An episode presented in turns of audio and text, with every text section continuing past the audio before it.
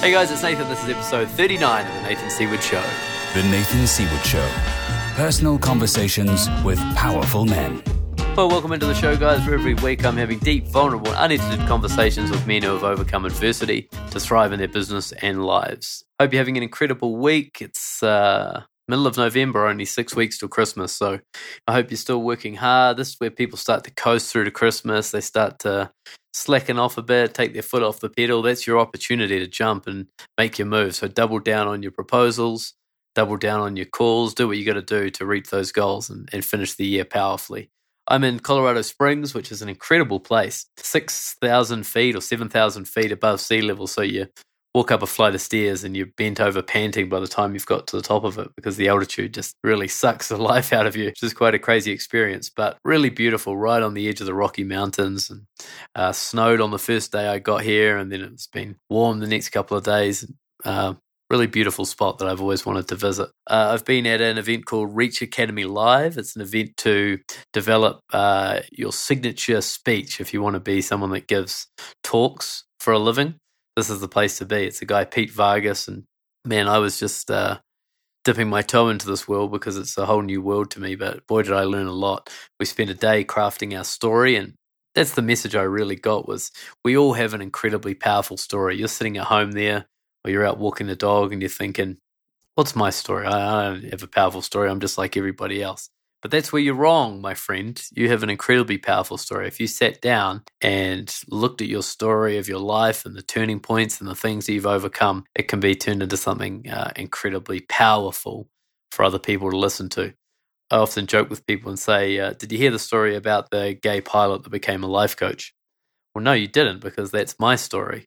That's my authentic and unique story, and nobody else in the world has that story. And you can you can do the same you can create a story for yourself. So we spent a day just carving out our stories, and that was really, really powerful. The second day was about uh, finding the right stage for you. And man, there are just, uh, as I said, I'm new to the speaking world. So there are thousands of different types of stages that you can speak on, both online and offline, from a podcast as a stage. It's a place where people can come and share their message.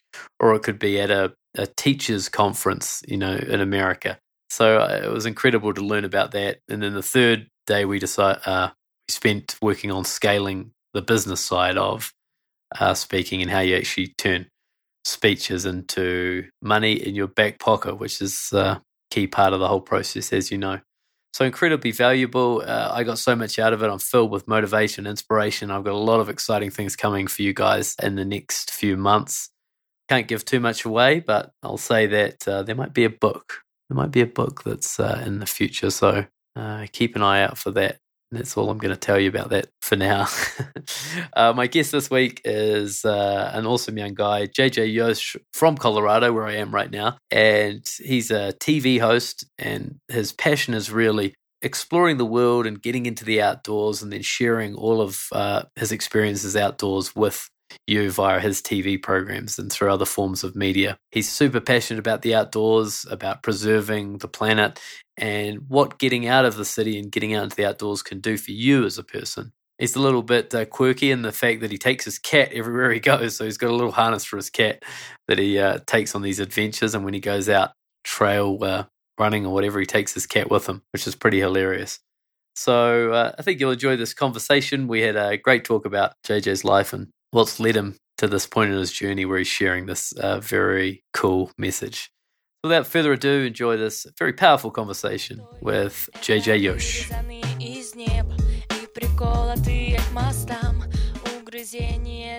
I, uh, so I guess starting from the beginning, I was born in San Jose, California. And I grew up in a family that, you know, was very traditional, was uh, very normal, and was so normal that most of the movies that I would watch, they were kind of similar to the movies. So I always kind of thought that what was depicted in the movies was reality, which is really what were you going to say? No, nothing. I was just, what does that look like? Like for those of us that aren't in the States, what does that look like? Well, in the US, Hollywood movies are a pretty huge influence on American culture, especially back in the 80s and 90s. Um, maybe not so much anymore because it's getting more into social media now and, and, digital content. But I know in the 80s and 90s, like the Hollywood movies were huge. Right. And they were very influential. I mean, from movies from E.T. to Home Alone to Jurassic Park. It was it was kind of we everyone watched all the movies. These days, it's it's hard to find people that have seen every movie that that's out in the theaters. But I remember in the 90s like everyone had watched every movie that was out you know everyone went to the movies because we didn't have technology at that point to be able to watch movies on our um, computers and uh, be able to watch you know youtube and instagram videos and snapchat videos so that was we had to go to the movies so um yeah you know going back to what i was saying um i saw the movies as kind of a tool to see into my own reality. And so media played a vital role in the upbringing of my own upbringing. And I really believed that what I was watching in the movies was how life should be. and, you know, a lot of the movies, families as nuclear families with a mom and a dad and a couple different siblings and that's kind of how my life looked like so because of that um, i put a lot of um, pressure on trying to make my life like the movies. And obviously, life is not like the movies. So that definitely kind of conflicted with how my life was because I had kind of a very distorted view of life. If you see your life as the movies and it's not exactly like the movies, then you be very disappointed with your own reality and you almost feel like you're cheated out of your own life. And so I um, put a lot of weight into comparing myself to the movies. And um, that definitely was challenging because my family isn't perfect. They're like most American families. There are a lot of um, quirks and things that are not so great about them, but that's also what makes them unique.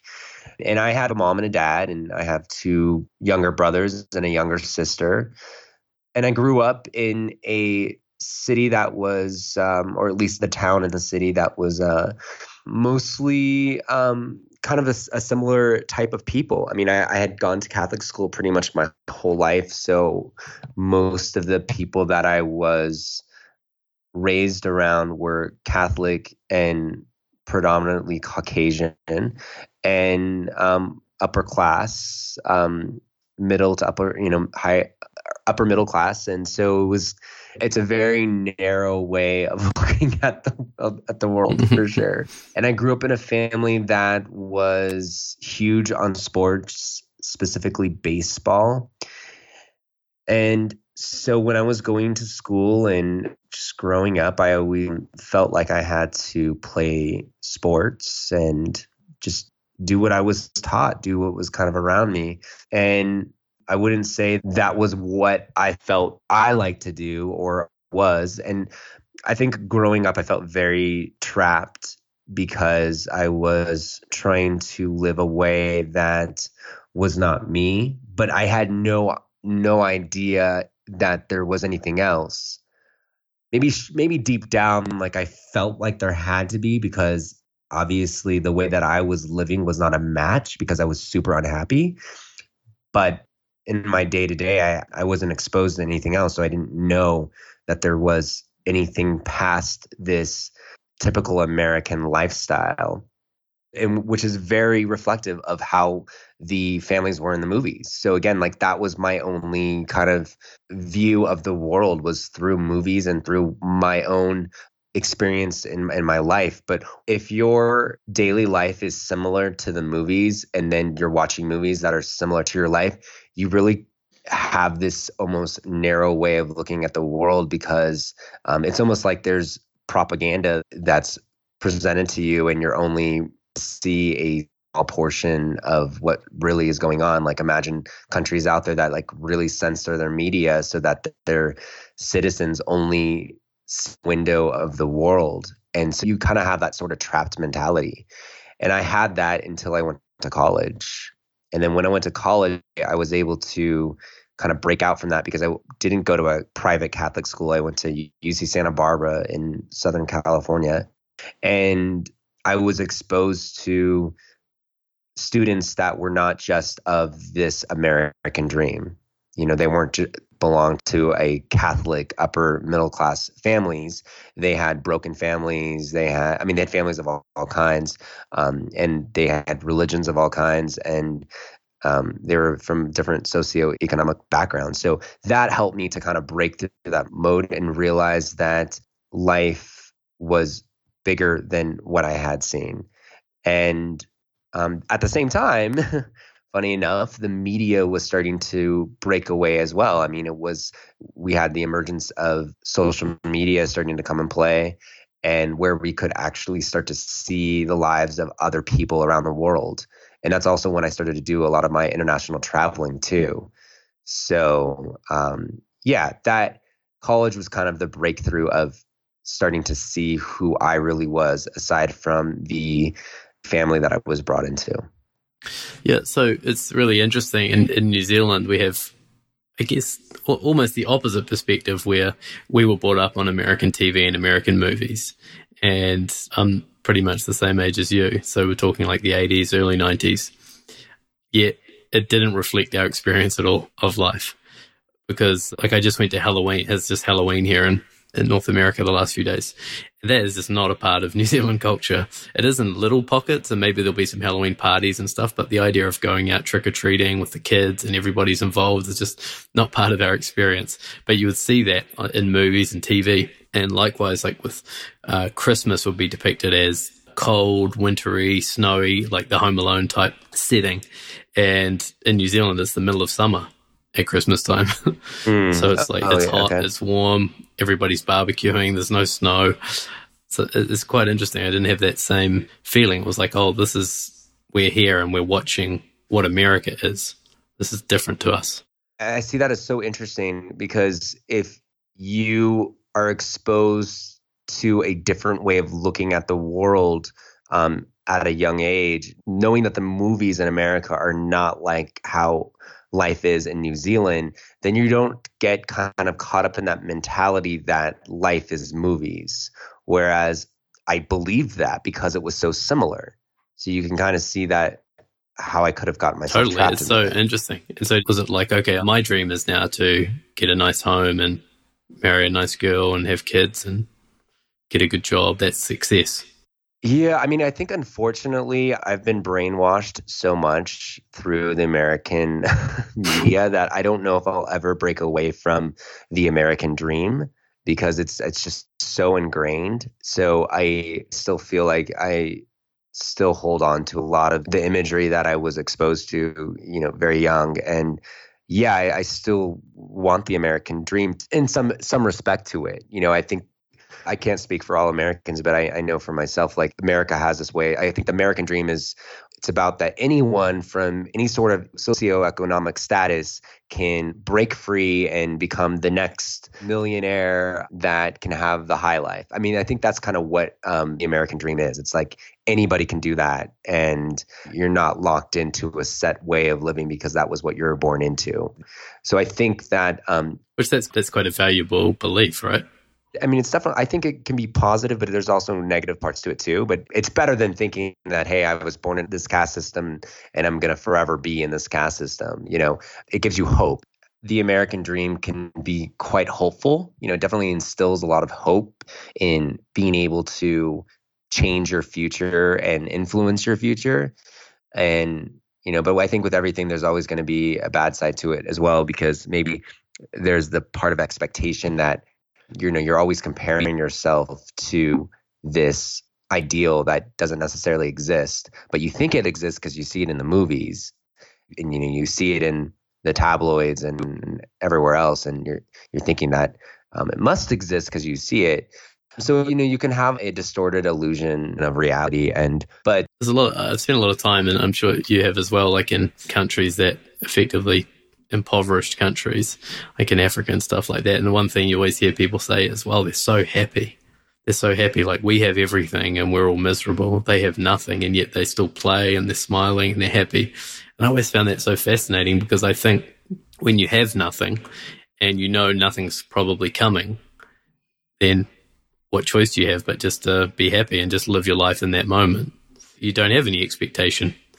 So I think expectation is the cause of a lot of unhappiness or the expectation that, wow, you know, anybody can make it in America, yet I'm not making it.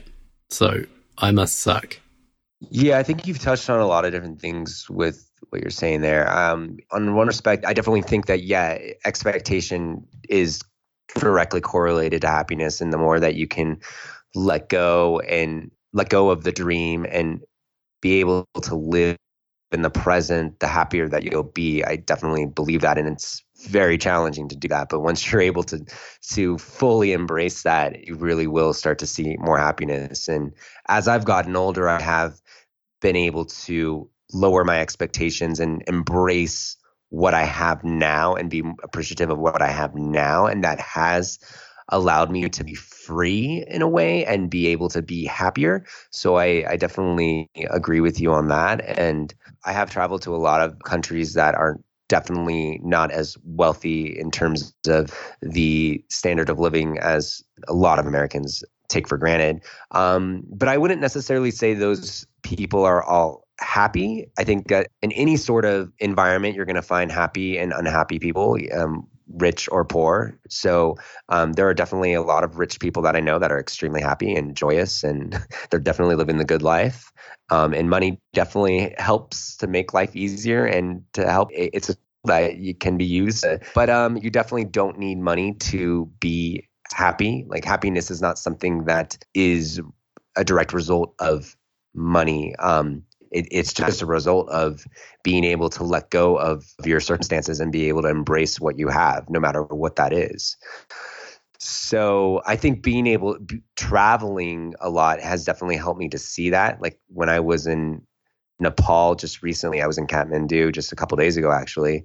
You know, I, I, I saw just kind of how some of the people there were living and and it's so insane how different they're living compared to some of us in the states and some of us that may be living kind of a bootstrapped lifestyle where um, we don't necessarily have we're, we're having to like um, scrounge around for rent for the next month and you know we're living in our studios or small apartments. We might think to ourselves oh my god like we are so far down the totem pole but um, when you, you see these other countries and see how they're living, it really gives you sort of a perspective of even as meager as it seems that you're living, um, there are always people out there that are living at way lower levels of the majority of people. Of, yeah, and it's kind of incomprehensible because in America, we just don't see that. You know, there are slums in America, but I mean, not to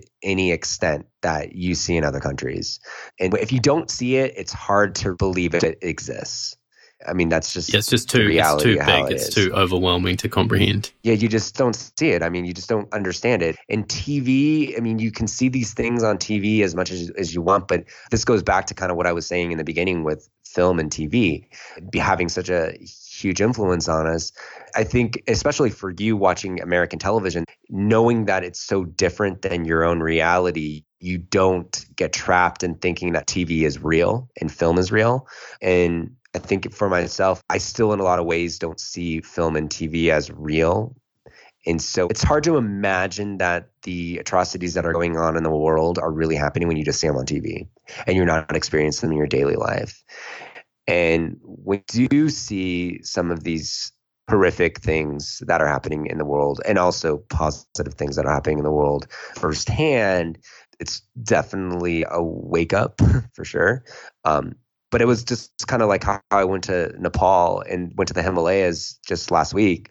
And I've I've always dreamt to climb Everest and dreamt to climb these really big mountains. And you know, it's one thing to see Himalayas and Everest on TV and in photography. I've, I've seen it so much, but you do not understand how big hmm. these mountains are until you're literally there. No matter how much you've seen it on TV and the movies, it does not matter. You have to be there literally feeling the magnitude of the size of these mountains to really truly understand and see it. And I think that That's same cool. thing can be applied to how we see horrific events on television and just different events that we see on television um, in the news. You just can't understand until you're there watching it. So it's really hard for I think a lot of Americans to understand what's going on around the world when they're not experiencing it firsthand. So did you travel at all when you were younger, or not till you were in college? My family didn't really do international traveling. Uh, the extent of our traveling was in the US, and we would just go back and forth between the Midwest of the US because the Midwest, Kansas City, is where my mom's side of the family's from. And so we would go back there a lot. And but we never traveled outside the US, I don't think, until I was in college. So I, I really don't, I didn't do a lot of international traveling. And, and I think in general, I mean, most Americans do not travel that much. Most of my friends do because I'm I'm around a lot of influencers. Um, but I know for the majority of Americans, they don't really get outside the U.S. So I can also understand that as well. Like it, it- you have everything there. You have amazing skiing, whitewater rafting, everything that you could do around the world. You can do in America, Yeah, and and almost and everywhere. you've really kind of touched on how globalization has become just over the years. I mean, anywhere I you could go to the most remote place in in the world. I, I've gone to some really remote places, and you're still going to see American influence. There's Coca Cola everywhere, no matter where you go. And you're going to see different global brands that are just everywhere, no matter how small of a town you're going to. You go to West Sumatra in Indonesia, and uh, you know go to a small village in West Sumatra, and you're still going to see Coca Cola and um, Maybe maybe Nike and Adidas. It's So yeah, it's, it's amazing how the, the American brands have really just gotten around the world, and because of that, I, I think that Americans in the states, like you're right in the sense that we do have a lot of different climates, even, and you know if we want tropical, we go to Hawaii. If we want um, cold, big mountains, we go to Alaska, you know, or we go good skiing, go to Colorado. So yeah, there really is everything. And the more I travel, the more actually I see how much the U.S. does actually have. So yeah. And I'm intrigued by your last name, Yosh. Is it Japanese? So my last name is actually Yoshihara, and I've shortened it to Yosh just because it's. I was so sick of spelling it all the time to people. I get that. and and being in the uh, entertainment industry, I, I wanted to have like something short and catchy. Uh, so yeah, Yosh. Although because my name is JJ Yosh now, a lot of the times people will call me Josh, which I have to tell you, my name is not Josh, but I get that all the time. It's quite annoying, but and, where does it come from? because when people see JJ Yosh, they immediately like put the JJ Yosh together and put and come I up see. with Josh. I mean, like that. Your last name, Yoshihara. Yeah, so Yoshihara is Japanese, and that's my dad's side. And then my name JJ is um, John Jr. after my okay. dad. I, I just I've been living in um, Tokyo for the last three and a half years, so I'm, I'm hypersensitive to anything Japanese at the moment. Oh, cool. Yeah, yeah, yeah. Definitely a Japanese name. I mean, you think of Yoshi the dinosaur uh, from Mario Brothers. That was kind Yeah. of my nickname back growing up, Yoshi. so yeah, That's cool. definitely Japanese. So you start getting into adventure and the outdoors and travel when you get to college. Is that right? Yeah, I've always had an affinity to the outdoors, but I had very limited exposure to it before college. So when I did get to college, I uh, had an opportunity to do some outdoor adventures around Santa Barbara, and then I did it, and I loved it.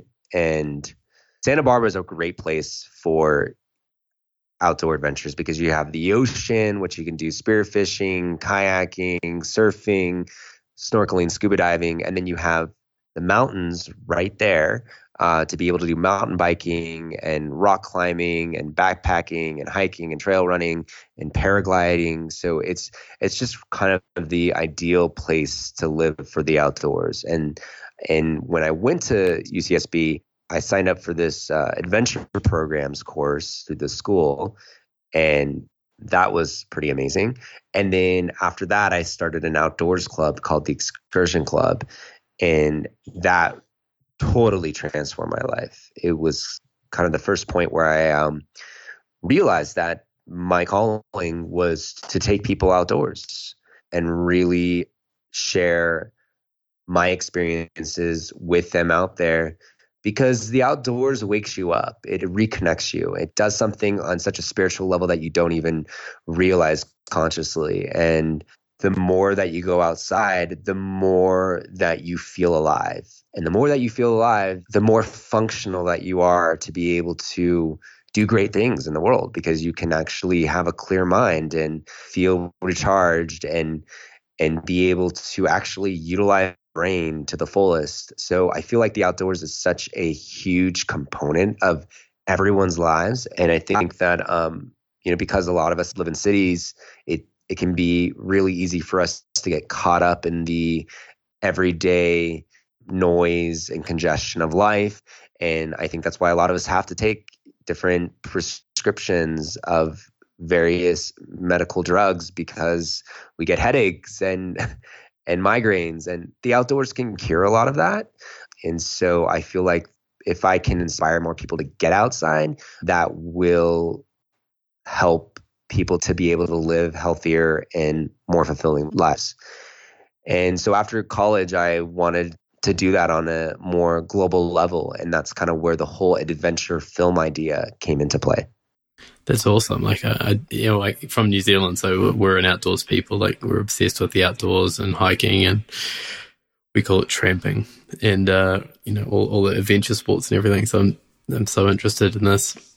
But when you say it was your calling how did you know it was your calling? How did you know that that you know the first time you started getting into that and you started the outdoor club and stuff was it just an instant knowing?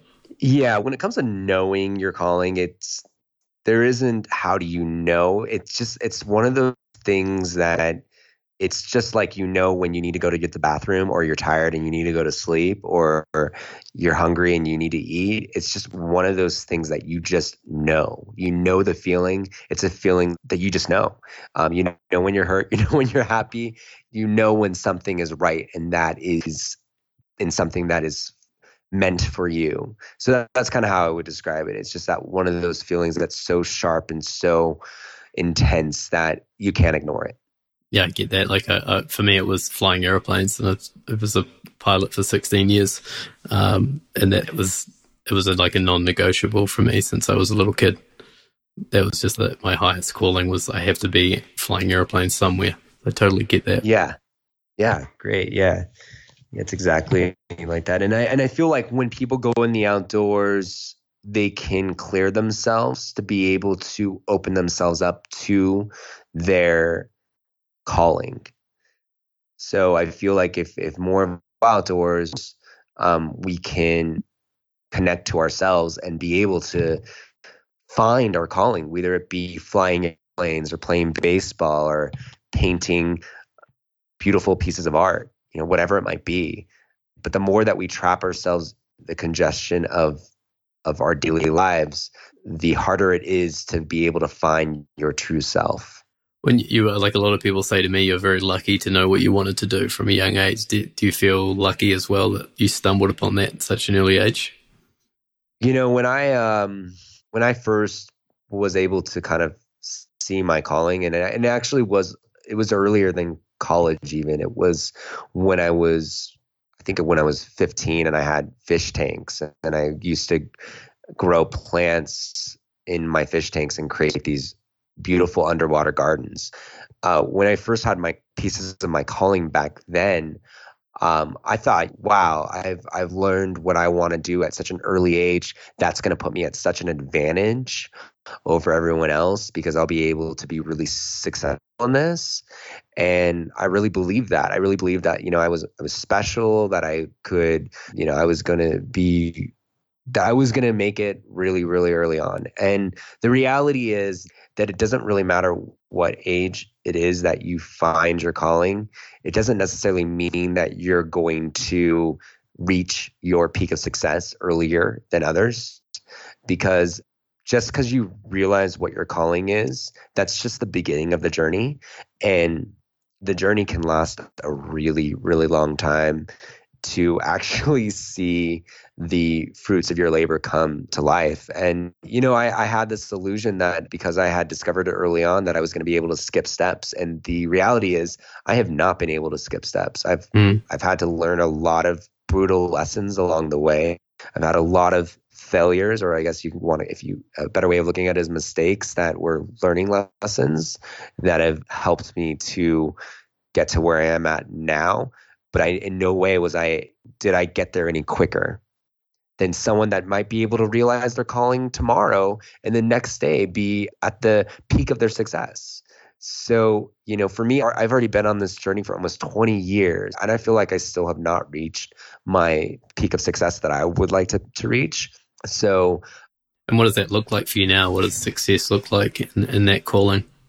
I, uh, success, oh, that's such a, when you ask that question immediately i have these visions of what it looks like but i in a lot of ways i'm trying to let go of you know, what it looks like because that dream has trapped me into thinking that life has to happen a certain way. But when you first ask that question of like, what does success look like? For me, it, it is to be able to create really elaborate movies that can impact a lot of people. Uh, like recently, I created a movie called Ancient Tomorrow, which was all about the pyramids being power plants. And that took a lot of time to make. And we put in about 10 years to make that full feature length movie. And I wouldn't say that while I was extremely happy to have that finished, I wouldn't say that it was I wanted it to be um, because I wanted it to to reach a bigger level of reach you know have more people see it so i think on some level success is being able to create movies that are released worldwide and have a huge reach and are able to make a positive influence in the world. So that's that's part of it. Just being on a um, a level of influence that I can uh, influence people on a global level that's positive. Uh, whether that look, look like um, doing a lot of public speaking at various events around the world and and then um, you know i'm really passionate about tv hosting and, and hosting in general so I, I, would love to have an opportunity where i can actually create a show on a on a weekly basis where I am taking people on on journeys with me virtually through a show and be able to kind of inspire them in that way. Um, so I, I wouldn't say that I'm there at all. I'm definitely close in some some aspects. You know, I am getting paid to travel around the world and create video content. And also I will add to, you know, part of the whole entertainment industry that really attracts me is that I really love storytelling. I, I love being able to tell stories through visual art and be able to create these really cinematic pieces that can emotionally move people. Like today, I just released um, a new short film that documents um, my adventure cat Simon going on a road trip in southern Colorado. And the way that I styled that film, I wanted it to be very cinematic meaning having uh, beautiful fluid shots that really can move people with the beat of the music, having uh, orchestral music underlaid, and then having uh, a narration that follows the beat that really allows you to feel the emotion that I felt as I was experiencing it firsthand and creating it. Because uh, going back to when I first got into the outdoors and launching my club in, in college, one of the things that I really loved about climbing mountains and taking people in the outdoors was I was experiencing it one way in my head and another way in reality.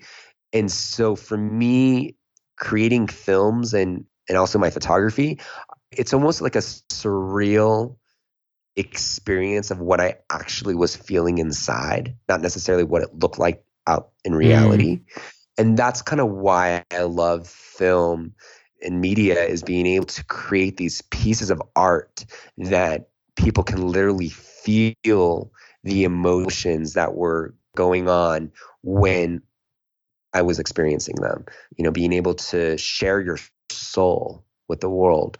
So that's kind of how I see film being a part of my life and being able to sh- to expose that to others. And true success for me would be able to share my soul on a global level. Yeah, it's a really beautiful vision. I love how articulate and passionate you are about it. And for me, it's this beautiful intersection of your gifts and what you're passionate about and what can help other people.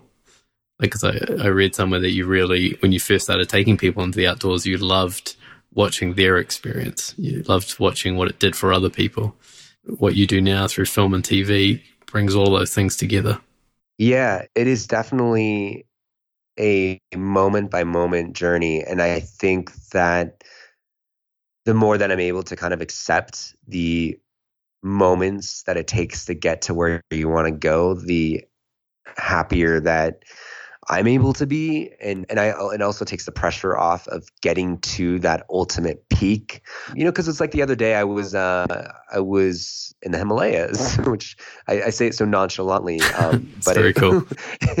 but um, how high is Mount Everest? By the way, Mount Everest is like 20, 29,000 feet. Twenty nine thousand like feet. It's actually it's twenty nine thousand feet and it's, and it's almost nine thousand meters. It's extraordinary. And, like when you think of airplanes flying at thirty thousand feet, that feels a long way from the Earth.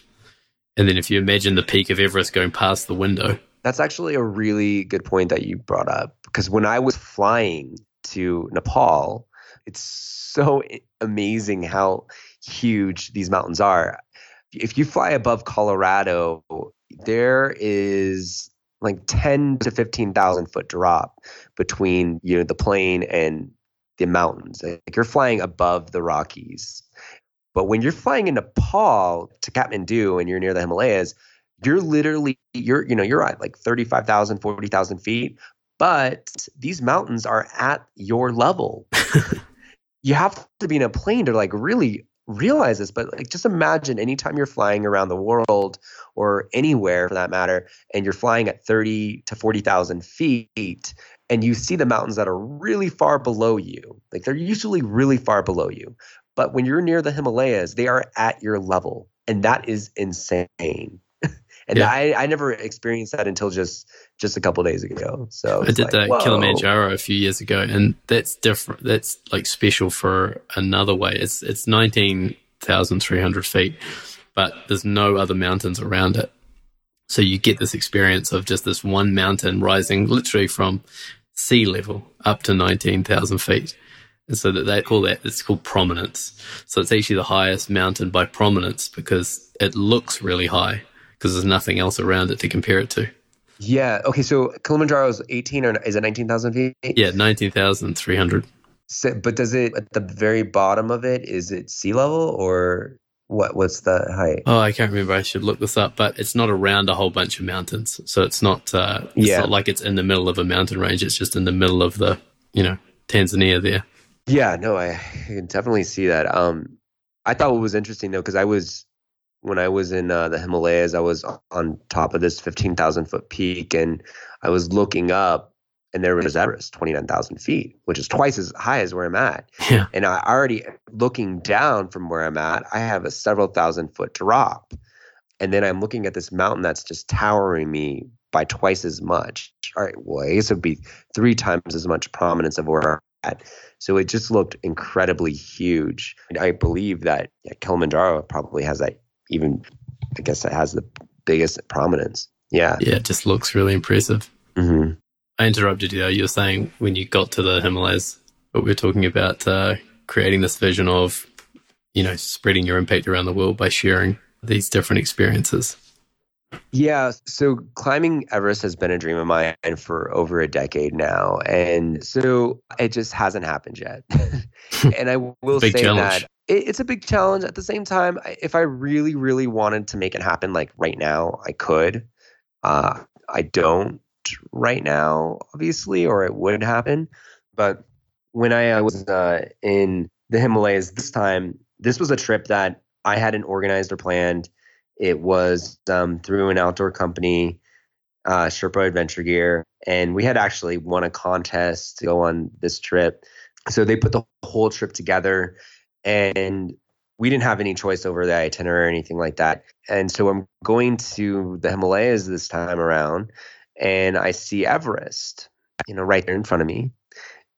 but I'm not going to climb it. but I see it.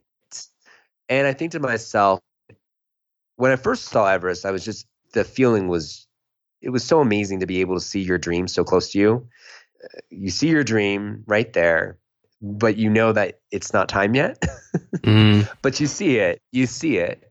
And then I, it was it was kind of a mystical experience because I remembered feeling that wow, here I am so close to my dream, but I'm not there yet. and I really kind of I, I had this sort of feeling that I thought to myself, I really need to be appreciative of this moment because while I'm not there yet, I'm at least fortunate enough to now be able to see it right in front of me. Whereas before it was just a thought or a vision, now I can actually physically see it. And, and how fortunate I am to be here and actually be paid to be here. I didn't even have to pay for this trip. I didn't even have to, you know, pay for this experience. This is literally now my job, my part of my life, which is part of my dream of how I wanted it to be. So I really had to kind of get in that sort of mindset of just like be just so appreciative of the step that I was at because life is a series of steps and reaching your dreams is a series of steps. You can embrace that. It makes the journey of living your dreams and reaching your dreams that much more fulfilling. Because I will eventually get to Everest and I will eventually experience it. But if I'm always putting my, myself down because I'm not there yet, but I might be a step closer, but it's like, okay, I'm a step closer, but I'm still not there yet. You're never going to enjoy any part of this journey. And and that's kind of how it was when I was creating my movie, Ancient Tomorrow. I, I was so all about trying to finish it that the entire process was grueling. You're putting a lot of stakes in the finished product, giving you a certain feeling. You're putting it all in that one moment. And that finished product never gave me that feeling of satisfaction that I wanted it to, feeling of fulfillment that I wanted it to. So I realized, you know, that was a big kind of realization that, like, oh my God, you know, reaching the dream is not necessarily the end all because you could reach that dream and actually not have that feeling of success that you had thought you were going to feel. And so that that's kind of why I've put so much importance on the steps now and all the moments leading up to the finished point as it's going to be all those moments and steps leading up to Everest to the top of Everest that is that's really the most important thing. It's going to make it even more worthwhile if you invest in enjoying the steps as well. Yeah. And there's always the possibility that I never reach Everest. It never happens. And I can't not be happy because I don't reach it, you know? So in the Himalayas, there's a part of you that could have been disappointed that you were there but not to climb.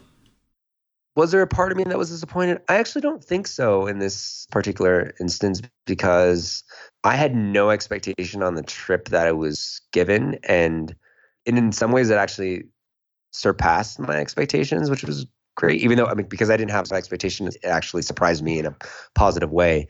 And I felt that uh, when I was at that peak, it was around fourteen to fifteen thousand feet, and I was looking at Everest. I just felt really happy to be so close to my dream, and I felt like I was I was making progress actually. So I didn't feel disappointed. I almost I felt like, wow, this is the closest I've ever gotten to actually achieving this, and yeah, it's like that's been happening a lot this year, actually. There's been a lot of really first cool moments that are glimpses. And I think this year I've definitely gotten the closest to my dreams in so many ways than any other year before. But they've been steps. It's like I haven't totally done it um, fully, but I've there's steps. So I think um, you really just have to like be overjoyed and excited for those steps because the more overjoyed and excited you are for the steps that are close to your dream, I think the more you're able to bring about your dream faster and close the gap between your reality and your dreams. Where does TV come into your story? Where, how did you, like, you're loving the outdoors, you got this outdoor club in college. Where does TV and film start to enter the fray? Well, okay. So going back to the starting point of the conversation, I kind of told you that film and TV have been a huge impact of mine since since my upbringing. I was telling you that because I was literally planting seeds for you because that has led me up to where I'm at now. Because I've been so influenced by TV and film growing up, I literally see my my life as a movie. And my favorite kind of music is soundtrack music, which orchestral soundtrack music, which is what a lot of people that meet me always kind of find that strange because it's not a popular type of music to, to listen to. But literally, I find so much joy out of trail running. I'm a huge trail runner, and I, I, run a lot to soundtrack music. I play soundtrack music in the in the car when I'm driving. You know, anywhere I, if I'm working, soundtrack music. And soundtrack music really allows me to create stories in my head and it allows me to just be able to write and and really believe that my life is a movie. Um, so cool. Since I've been so influenced by film and TV growing up, I always kind of felt a connection to to the media and, and being able to create media. And ever since I was little, I had a home camcorders, so I'd be constantly filming things and editing I've been editing since I was 13. And in college, I was filming all of our excursions and editing these little clips. And we didn't have YouTube back then. Well, we didn't have social media. So uh, the way that we shared videos is I, I would have meetings and I would play them live for people to watch. that's, that's, how they cool. watched them. Yeah. Old school. And yeah, that's how I built the club up so big. It became a really big club because people saw these videos and they were like, oh my God, I want to, to go out there and do that. And that's actually why I was so amped about getting into climbing Everest was because I had seen videos of mountaineering and climbing back when I was in my early teens. And I was like, I want to do that. I want to be that. I know firsthand how influential media can be because I am super influenced by media. Mm. I've been brainwashed by media. So because of that, I really kind of had a pretty large connection to film and TV. And so when I graduated college and I um, wanted to kind of pursue my life endeavors, the media was just went hand in hand. It was just kind of a natural fit and into everything that I've been doing.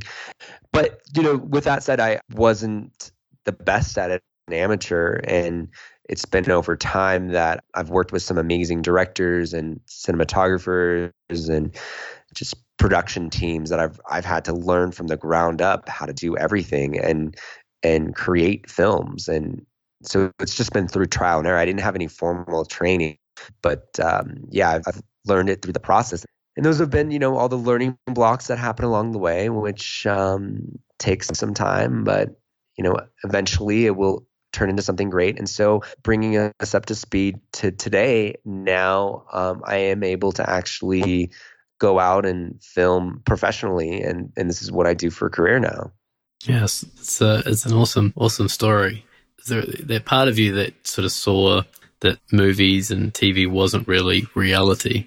The part of you that sort of looked at TV and movies when you're a kid and you're like, this doesn't really represent reality. This isn't actually you know the true this is uh, more brainwashing and, and influencing. Is there like a part of you when you're creating your shows and your tv and your films and everything that you want to you want to show more of what's real out there rather than this kind of brainwashing tv that you felt like you grew up with? You know okay so when growing up i actually felt that tv and film was real. Like right the, so the opposite. Yeah. and I, I would say that when i'm creating films now I am to give to incite a specific emotion. So I'm not trying to necessarily, I wouldn't call my work realism. Like if you look at my photography on my Instagram, I do enhance the photos. I because I see photography as art, and I also see my film as art. And I wouldn't call myself a realism artist. I am a surreal artist. I like to take people on an adventure with me. And that adventure might not necessarily be reality. It might be a surreal form of reality because I'm I'm training to bring them to a certain emotion to be able to um, you know experience this transformative feeling so when i am creating film and tv now i don't think my intention is necessarily to show them more of what reality is i think it's more to show them what reality can be like and that feeling um, that you can bring with it and, and more of an enhanced, vibrant way of feeling. Yeah. That's how I would say that I try to create film and TV. Yeah, I love that. It's, it's very cool. And what are you working on at the moment? What's the, the next big project? So you mentioned Ancient Tomorrow, which uh, I'm excited to hear more about that as well. But what are you working on now? You know, right now, I think my focus has been on my travels, and recently, my cat Simon has kind of exploded on the internet. Um, and I've been developing a short format show with Simon and his adventures around the world. So I think kind of a project that I'm working on right now is just short format content uh, revolving around my own travels and the travels of my cat Simon and I. That's very cool. So you, you adopted Simon, right? And then you you've taught him to come on adventures with you. Yeah, yeah. Simon was adopted and he's turned into a pretty amazing, fascinating cat. He's unlike any cat that I've come across. Yeah, he's very dog like and very uh, unique. he's tolerant. He, he's tolerant of all these activities. So it's it's been perfect because I've been able to have a companion now through my adventures. So when you go hiking or when you go trail running or something like that, he comes with you. He yeah, he doesn't come trail running with me. I I have like t- taken him on some runs. I mean, I could take him trail running, but I would have to like literally carry him on my back when I'm running. Right. So I, I just it's just not the most feasible thing. Um, but he goes kayaking with me. He goes rock climbing, uh, bouldering, camping, hiking, uh, backpacking, snowshoeing, mountaineering. I mean, he's as the days go, we experiment with new activities. That's so cool. Yeah, because I, I, read you taught him to, or you have him in a harness, and he lives in the harness all the time, right? So you you don't have to wrestle with him every time you want to go out. Yeah, exactly. It's part of his clothing. It's it's part of his look. So that way he never feels like he has to get out of it. Exactly. Yeah, that's really cool. The part that's uh, intriguing me is you, you said uh, before that you you'd experienced some big failures and you've there's been some harsh lessons that you've learned throughout your journey. Can you take us into some of those to make it real for us? Yeah, the last decade has been of a lot of learning experiences and mm. mainly dealt with leading teams and creating teams and delegation of roles and assignments and you know uh, the thing about making films and and actually not even just making films but starting companies and starting projects, especially if you're a leader, there's so many factors that are happening because you're first learning the industry. So when I was starting all of this, I had no idea how to make a film. I had no idea how to start a company. I had no idea how to brand myself, how to brand the projects that we were doing there's so many logistics that are involved in the creation process and the execution. So I'm learning all that firsthand. And at the same time, I'm leading a team. It's really hard to lead a team into a land that you've never been into before. Mm. And that's kind of where a lot of the challenges and learning experiences resulted from. I was learning how to do all this myself and trying to teach others how to do it at the same time. And that was very difficult. And there are multiple scenarios where I was leading a team on an expedition in Alaska or in Bolivia or just a team locally where things went wrong you know it was just there was conflicts with personalities not getting along and i wasn't the best leader i was i didn't have I, I am a natural leader. It's just with every natural leader, you doesn't matter if, how natural of a leader you are, how natural you are at anything. There's still a lot of skill and you still have to learn to harness your natural abilities. And I had to learn how to harness these natural abilities. And that was a process. And I'm still learning, but I think I'm way, way, way, way further now than I was then. And I was leading really big teams. I mean, it wasn't just like one or two people, it was 50 to 100 people at sometimes were some oh, wow. teams. You know, the movie Ancient Tomorrow, all in all, there was probably over 160 people involved in that project, maybe even more.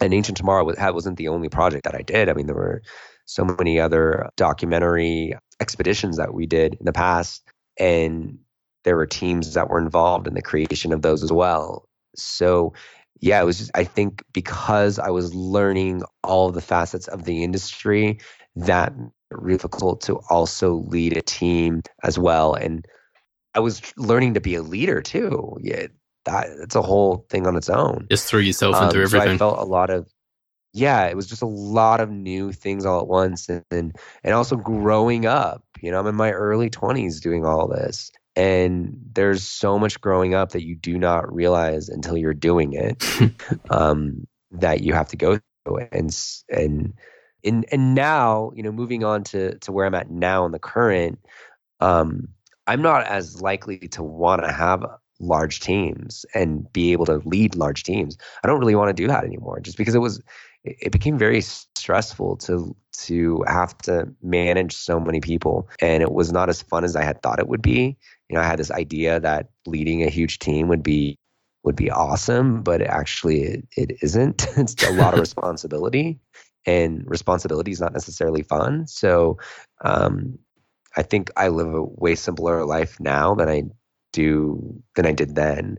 It was I, I just made my life way more complicated than it needed to be because I thought I had to have all these things and and um and now I I I don't need to have all these things so it makes my life easier to manage um and I only have teams that are now just a couple people and um but at the same time i'm working i'm working with more people now than i was working with then. It's just um, i'm not responsible for everybody and that's kind of nice.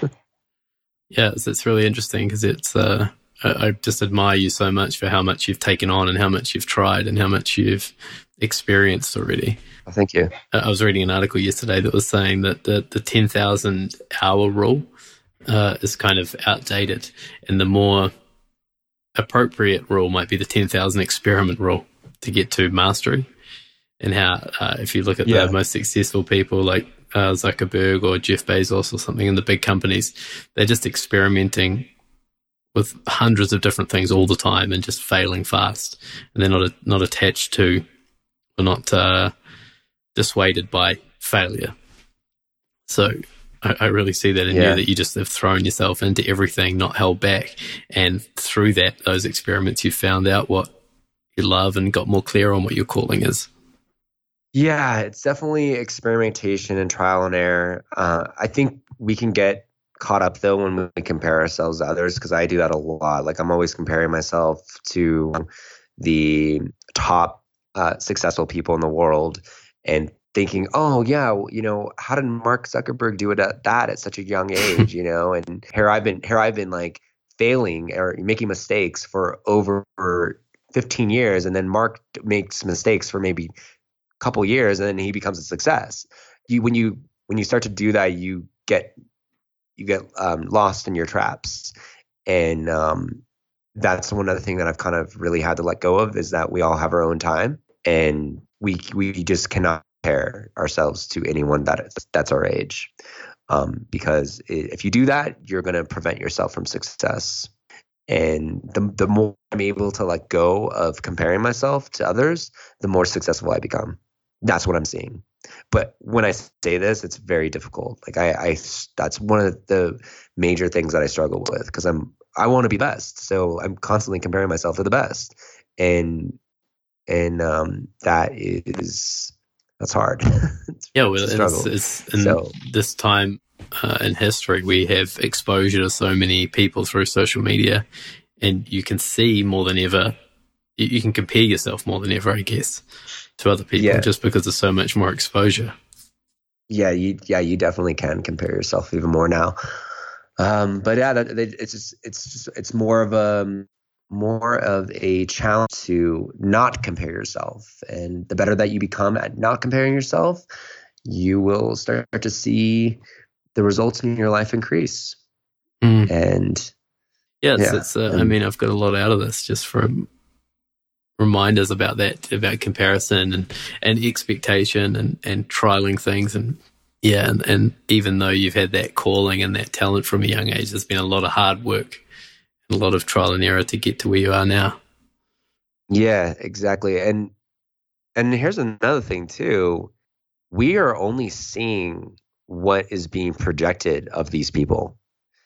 So it's easy to think that these these successful people um, are living these really successful grand lives but we really don't know what it's what's really happening in their own lives. And I, I, I say that because so many people have a delusioned way of looking at what even my life um because they're only seeing what i have on social media and everything that's going on in my life. So on the outside it can look like oh my god you know this guy's doing all these amazing great things and he's traveling around the world. I do not feel that at all. You know like i may I may be feeling like, oh my God, I'm not, I'm not anywhere where I nearly want to be. So some of these people that we're like looking up to, um, like I, I mean, there are some really successful people that I know, and uh, I'm thinking, oh my God, you're like living the high life. And then when I talk to them, they're like, they're not even anywhere near where they want to be. it's it's hard for me to understand that. But then I look at my own situation, and I'm like, okay, I get it. Did so, the same thing, yeah. Yeah, it's, it's a, a, nice lead into uh, the the last question that I always ask every man, and it's about uh, the dark side. And it's, uh, it's a favorite question that everybody loves because we, we don't talk about it much, but it's even more important, I think, when we're talking about the social media aspect and only seeing the best part of, of people. But the dark side is that part of you that is, is kind of hidden that if you're not careful, it can it can come up in, in unhealthy ways and, and, and try and sabotage you. Um, so I, I want to hear your answer to that question. But where can people find you? Where do you want to direct people to at the moment? What What are the things that you're looking to uh, promote and get people to see? Oh, I'm trying to understand this question. So we were talking about the dark side. So you want me to to to give you like links of like where they can find my work or yeah sorry i was um, it was i was doing a little teaser i was doing a little teaser for the listeners okay. to, about the dark side but uh, before that i just wanted to uh, give you a chance to push anything that you're pushing at the moment or you want to promote or send people to. Okay, yeah, uh, definitely look out for some of my new films and photos. You can check them out on inst- my Instagram, which is uh, Instagram uh, dot com slash uh, JJ underscore Yosh. And then all my other handles on Twitter, Facebook, YouTube are JJ Yosh. Uh, YouTube is actually JJ Yosh TV. And that's where you can find most of my work, or you just go to my website and everything will be there. And that's uh, jjyosh.com. And uh, my cat um, is doing some pretty cool stuff too. So you can follow him at Backpacking Kitty on Instagram. And yeah, we should be having a lot new um, material coming out um, that are related to outdoor and healthy living in the outside. So we'll see what happens. Awesome. Yeah, I uh, I've been following your Twitter account for a long time, and I just followed your Instagram account recently, and it's it's very uh, very cool, and very inspirational. Oh, thank you. Yeah, you're welcome. Um, so now the yeah the dark side, do you resonate with that concept, and do you do you have a dark side, and and how do you embrace it if you do have one? I believe everybody has a dark side dark and light are part of our life. I mean, every day we have we have a nighttime and daytime. So I'm I think if we didn't have a dark side, there would be no light side because there would be nothing to compare it to. And we all have a shadow. And if we didn't have a shadow, that would be kind of a problem. So I think um, having a dark side actually helps us to um, be able to embrace the lightness inside of ourselves and actually um, be able to de- develop ourselves further. And it makes life a little bit more challenging because if, if life was just this light-hearted, um, everything's going to be okay sort of thing, all feeling all the time, I don't know if there would be contrast. And contrast is what makes life interesting. It, it, it it's what defines us. You know, it's the shadow in in our creases in our face that give us the depth to um, how we look to the world. And um, so I feel the dark side is just it's definitely not something to shy away from. If anything, it's to embrace. And I feel that um, uh, a lot of times we feel like that we have to hide our dark, dark side from the world. And that actually creates more harm than good because the dark side is our fears. It's it's what um, we're afraid of, and I believe that life is about facing our fears, about confronting who we really are. And the more that we can confront our dark side, the more that we can actually embrace who our true nature is.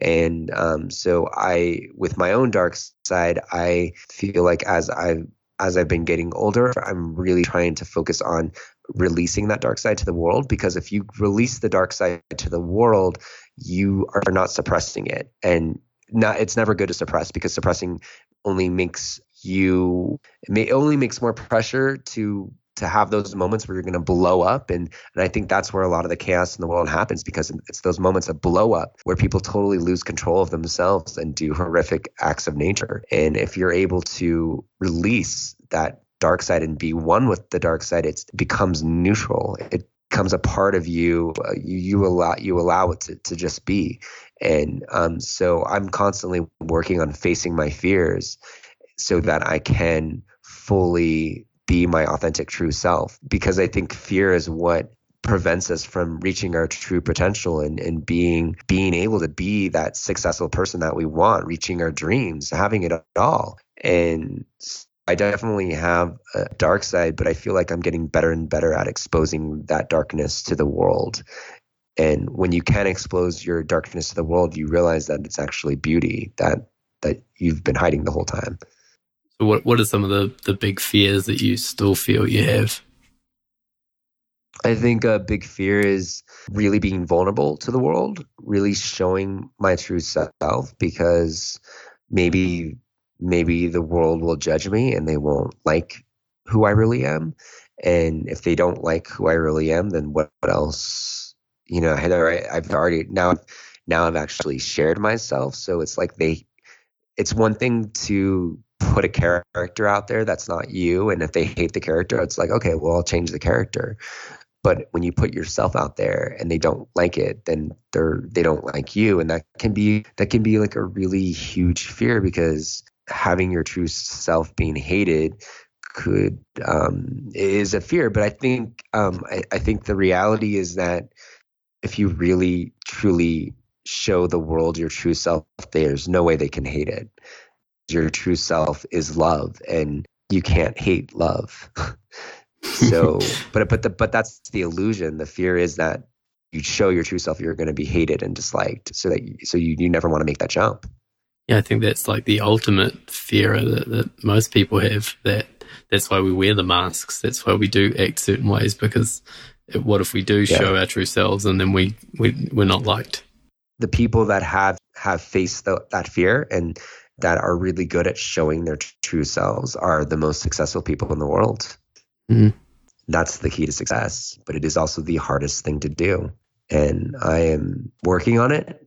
Um, i'm getting closer and closer every day but it is it's a struggle. Mm beautiful uh, insight to go out on. Uh, JJ, thank you so much for coming on here and sharing with me and inspiring the people listening. I think you've got an incredible story and, and keep up the good work. I appreciate it. Yeah, thank you for giving me the time to, to share some of my thoughts. yeah. And anytime you uh, you want to have another chat, let's do it. Awesome. I love that. Thanks, man. Well, there you go, my friends. My conversation with the wonderful JJ Yosh. I hope you enjoyed it. Look him up on Instagram and Facebook. He has incredible photos on Instagram at JJ Yosh or his website, jjyosh.com. That's jjyosh.com. As always, share the show around, give it a like, make a comment, send me a message, tell me that you love the show, and I'll keep pumping out the episodes just for you. I'll be back next week, and it'll be for episode number 40. Wow, episode 40 of The Nathan Seaward Show. Have a great week. That was The Nathan Seaward Show. Personal conversations with powerful men.